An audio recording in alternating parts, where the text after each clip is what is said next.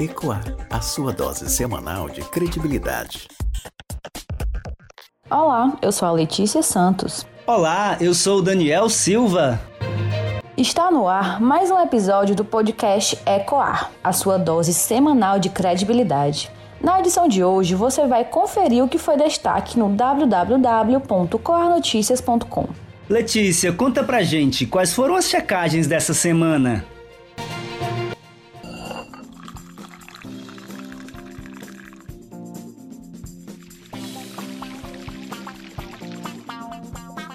Daniel, verificamos o suposto decreto de lockdown no Piauí. Em vídeo publicado nas redes sociais, o governador Wellington Dias confirmou o endurecimento das medidas de confinamento social no estado durante o fim de semana, com o objetivo de elevar a taxa de isolamento e mantê-la acima dos 50%.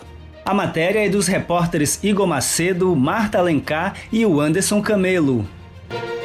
As medidas adotadas para o período foram a suspensão do transporte intermunicipal, adiantamento do feriado do Dia do Piauí para sexta-feira, dia 15, fechamento de parte dos serviços essenciais, abertura com restrições de supermercados, farmácias, panificadoras, os postos de gasolina, borracharias e os serviços de delivery. Em live sobre o índice de contaminação da Covid-19 no Piauí e ocupação dos leitos de UTI, o governador Wellington Dias declarou que só aplicará a medida quando 50% dos leitos de todo o estado estivessem ocupados.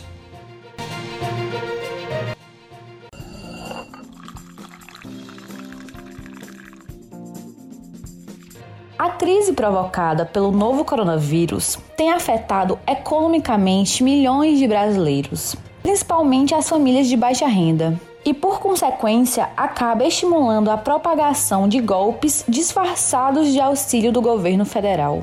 Os detalhes você confere na matéria de Igor Macedo. Acompanhe.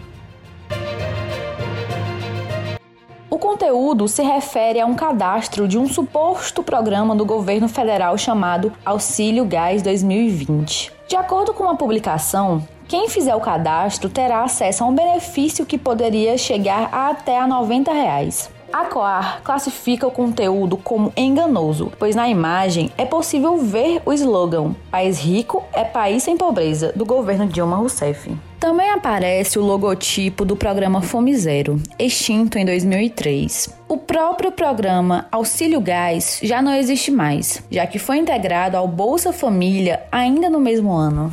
O único programa de distribuição de gás de cozinha que se tem conhecimento é o que vem sendo oferecido pelo governo do Ceará. O programa faz parte de uma série de medidas tomadas para o enfrentamento à Covid-19 no estado. A COA orienta, portanto, a não clicar em links duvidosos ou códigos por mensagens, caso não sejam confirmados por órgãos oficiais.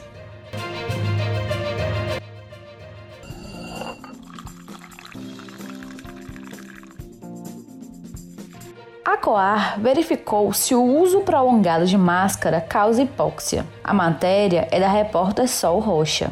Uma mensagem divulgada com a assinatura de um médico do Rio de Janeiro alerta que o uso de máscara por um longo período de tempo causa hipoxia, que é a deficiência de oxigênio no sangue, que pode causar alterações no tato, na visão e coordenação motora. A suposta mensagem acredita como fonte oficial o clínico geral Eduardo Herrera, do Rio de Janeiro. O conteúdo é falso. O médico citado no Facebook negou ter dado tal informação. Em seu perfil, ele reforçou a importância do uso de máscara. Segundo o infectologista Gilvan Nunes, nenhum desses quadros pode ser provocado pelo uso da máscara. Mesmo que prolongado, ao contrário do conteúdo da mensagem divulgada, que isso intoxicaria o usuário. O médico reiterou também a importância do uso da máscara como uma das medidas defendidas pela Organização Mundial da Saúde, OMS, no combate à Covid-19.